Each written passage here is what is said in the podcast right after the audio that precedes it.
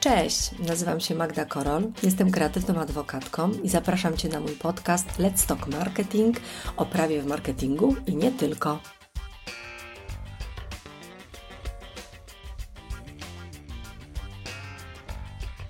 O czym Ci dzisiaj opowiem?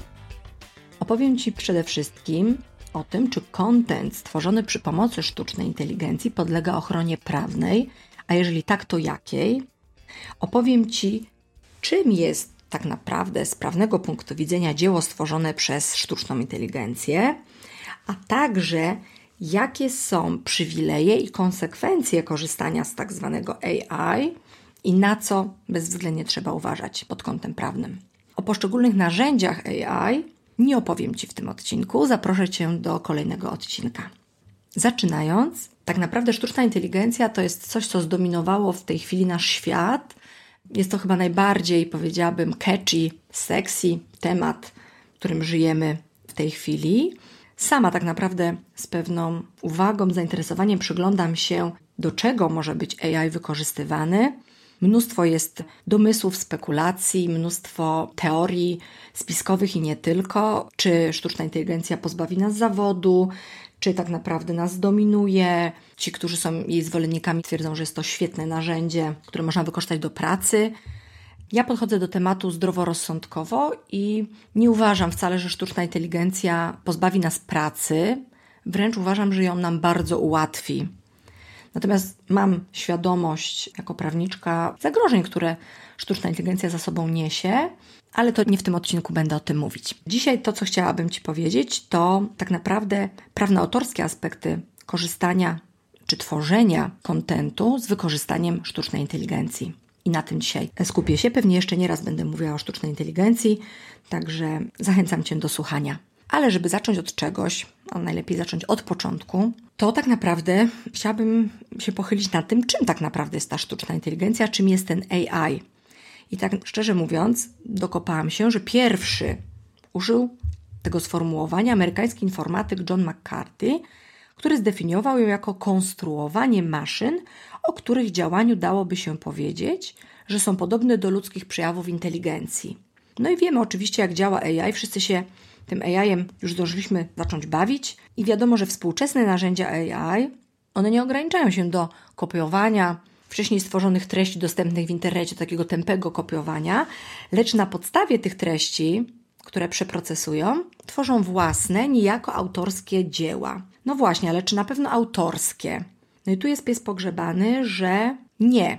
To nie są treści autorskie i przywiąż się proszę Cię do tej myśli, bo zgodnie z definicją ustawową funkcjonującą w polskim systemie prawnym, ale nie tylko, utworem czyli dziełem podlegającym ochronie w rozumieniu prawa autorskiego, jest wyłącznie wytwór człowieka. I oczywiście wiem, że powiesz, że no oczywiście to, co AI stworzy, to może być i kreatywne, indywidualne, i oryginalne, i ustalone, czyli spełniać wszelkie przesłanki z definicji y, z ustawy o prawach autorskich, ale odpada nam zdecydowanie ta kwestia, że nie jest to wytwór człowieka. Więc w rozumieniu prawa autorskiego wytwory stworzone przez sztuczną inteligencję są traktowane tak jak na przykład wytwory natury, czyli płatki śniegu, fantazyjne formacje skalne, albo na przykład obrazy bądź grafiki bądź zdjęcia stworzone przez zwierzęta.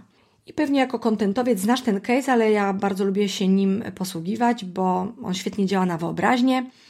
Mianowicie mówię o case'ie najsłynniejsze, najfajniejsze małpie selfie.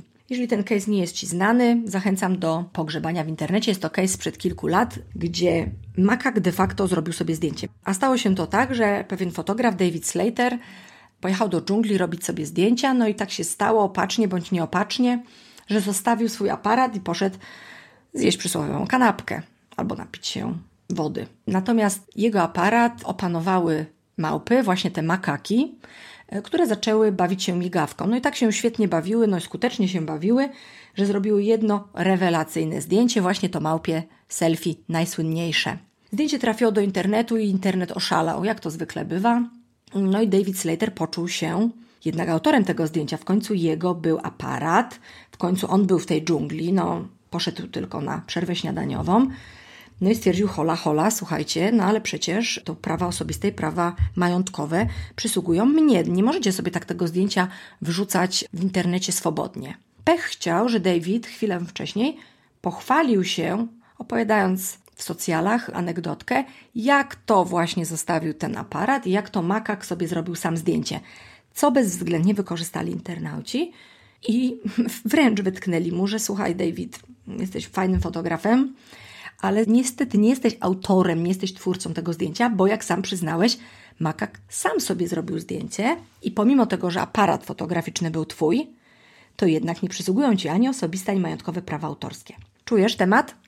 Więc wytwór AI, jakiś content, grafika, obraz, traktowany jest na gruncie prawa tak samo właśnie jak to zdjęcie tego makaka, jak ten selfie, jak tego makaka. Z czym się to wiąże? Wiąże się to z tym, że oczywiście ty pracując jako kontentowiec albo ktoś w Twojej agencji pracuje jako, jako kontentowiec, on się wspiera tą sztuczną inteligencją i świetnie, ale bardzo ważne jest to, żebyś zawsze pamiętał o tym, że to, co mówiąc kolokwialnie, ta sztuczna inteligencja wypluje, to nie podlega żadnej ochronie. I z jednej strony, okej, okay, ale musisz pamiętać o tym, że jak tworzysz coś dla klienta, to ważne, żebyś jednak w umowie z tym klientem miał napisane, że ty posługujesz się tą sztuczną inteligencją, bo to, co przekażesz klientowi w oparciu o to, co przygotowała dla ciebie sztuczna inteligencja, załóżmy, przekażesz te prawa na podstawie generalnej ogólnej klauzuli, którą masz w umowie o przekazaniu praw autorskich bądź dzieleniu licencji, natomiast nie możesz tego zrobić, bo nie możesz przenieść praw, których nie posiadasz. I tutaj znowu wrócę do słynnej zasady, że nie można przenieść więcej praw niż się samemu posiada. Więc skoro nie posiadasz praw do dzieła stworzonego przez sztuczną inteligencję, to nie możesz ich przenieść na klienta. Chyba, że, i tutaj jest moja dobra rada, posiłkujesz się tylko tą sztuczną inteligencją, a jednak Twój pierwiastek twórczy jest bardzo ważny, bardzo istotny i przeważający.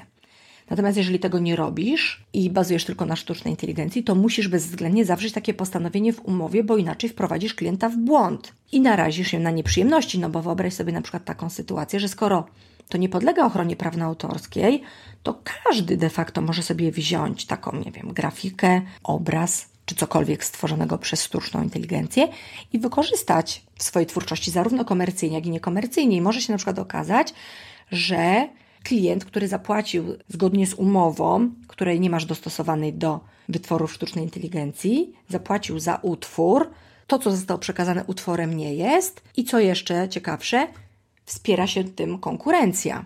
I konkurencja wykorzystuje taką samą albo bardzo, bardzo zbliżoną grafikę bądź obraz. No jest to fuck up ewidentny. Więc po pierwsze, zrób coś ze swoją umową, a po drugie, nie bazuj tak w 100% na tej sztucznej inteligencji, bo może się to skończyć niezbyt fajnie dla ciebie. Oczywiście ja mówię tutaj o konsekwencjach w obszarze prawa autorskiego, bo mamy oczywiście inne reżimy, jakieś czyny nieuczciwej konkurencji i tak dalej, ale ja dzisiaj mówię o prawie autorskim i, i prawo autorskie jest bezwzględne. Nie jest to utwór, nie podlega ochronie prawno-autorskiej i każdy może z tego korzystać. Na następującą jeszcze rzecz chciałam zwrócić uwagę, mianowicie to, że tak jak już wspomniałam w tym Macaque Case, David Slater upatrywał swoich praw w tym, że on miał ten aparat i ten aparat był jego.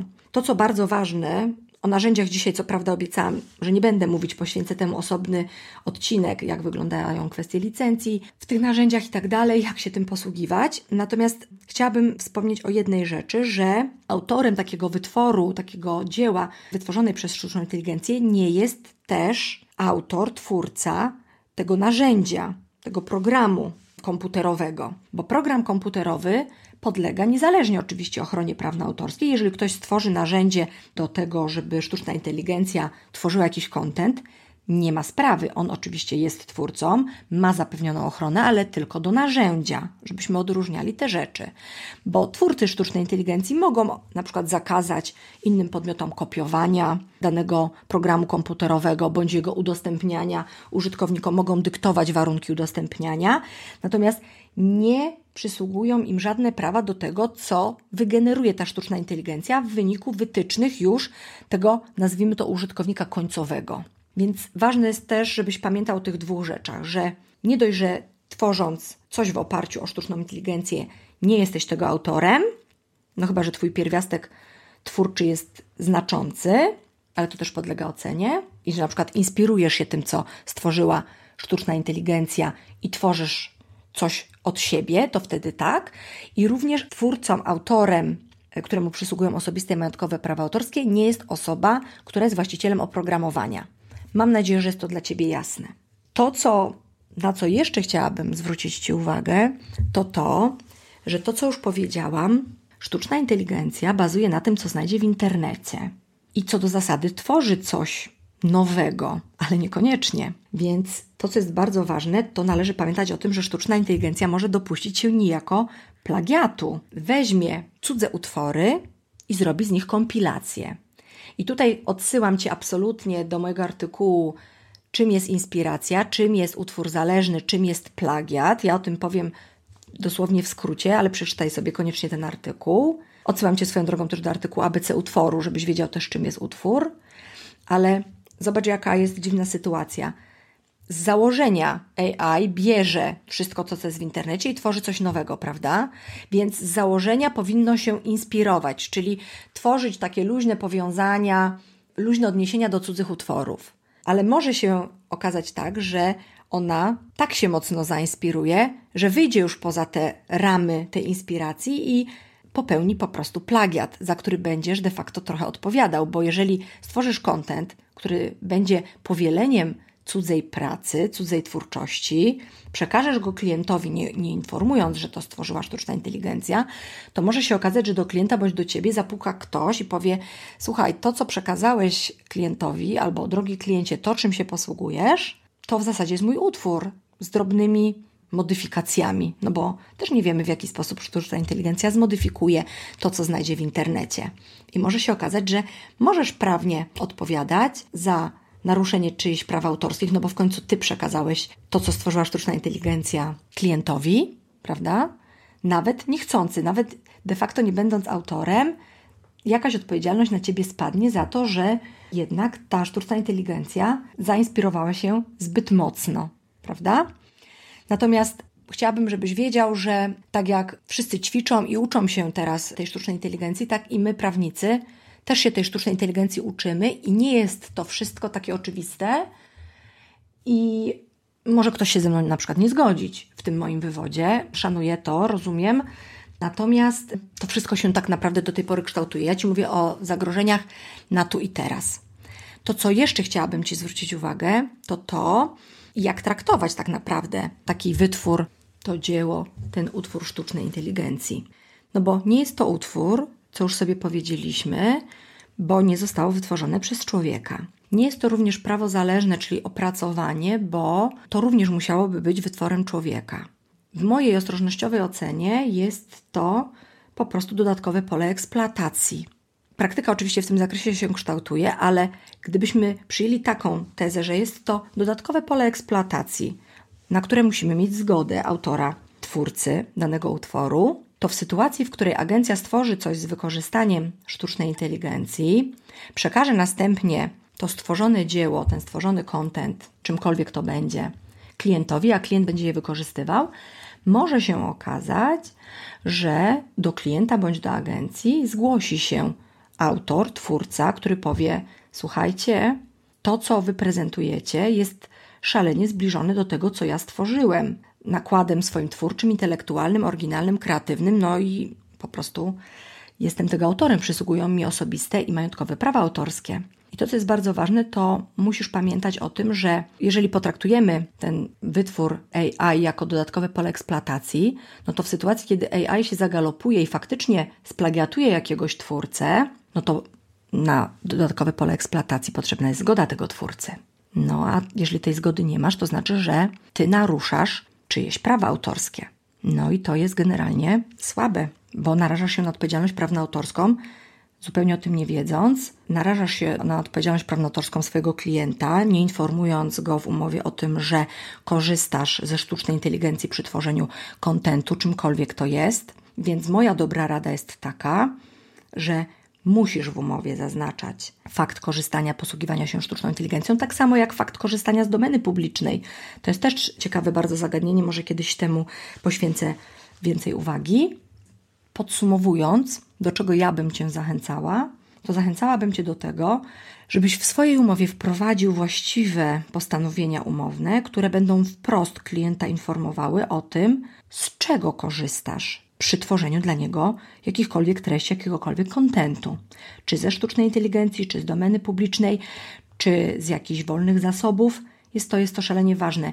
Nie kopiuj tempo, copy-paste klauzuli prawno-autorskiej, zakładając, że nic się złego nie dzieje, bo jak widzisz po tym odcinku, po tym, co Ci powiedziałam, nie jest to takie oczywiste i naprawdę możesz wrzucić się na grubą minę, mówiąc wprost, jeżeli dobrze nie opiszesz w umowie tego, co tak naprawdę robisz i z czego korzystasz.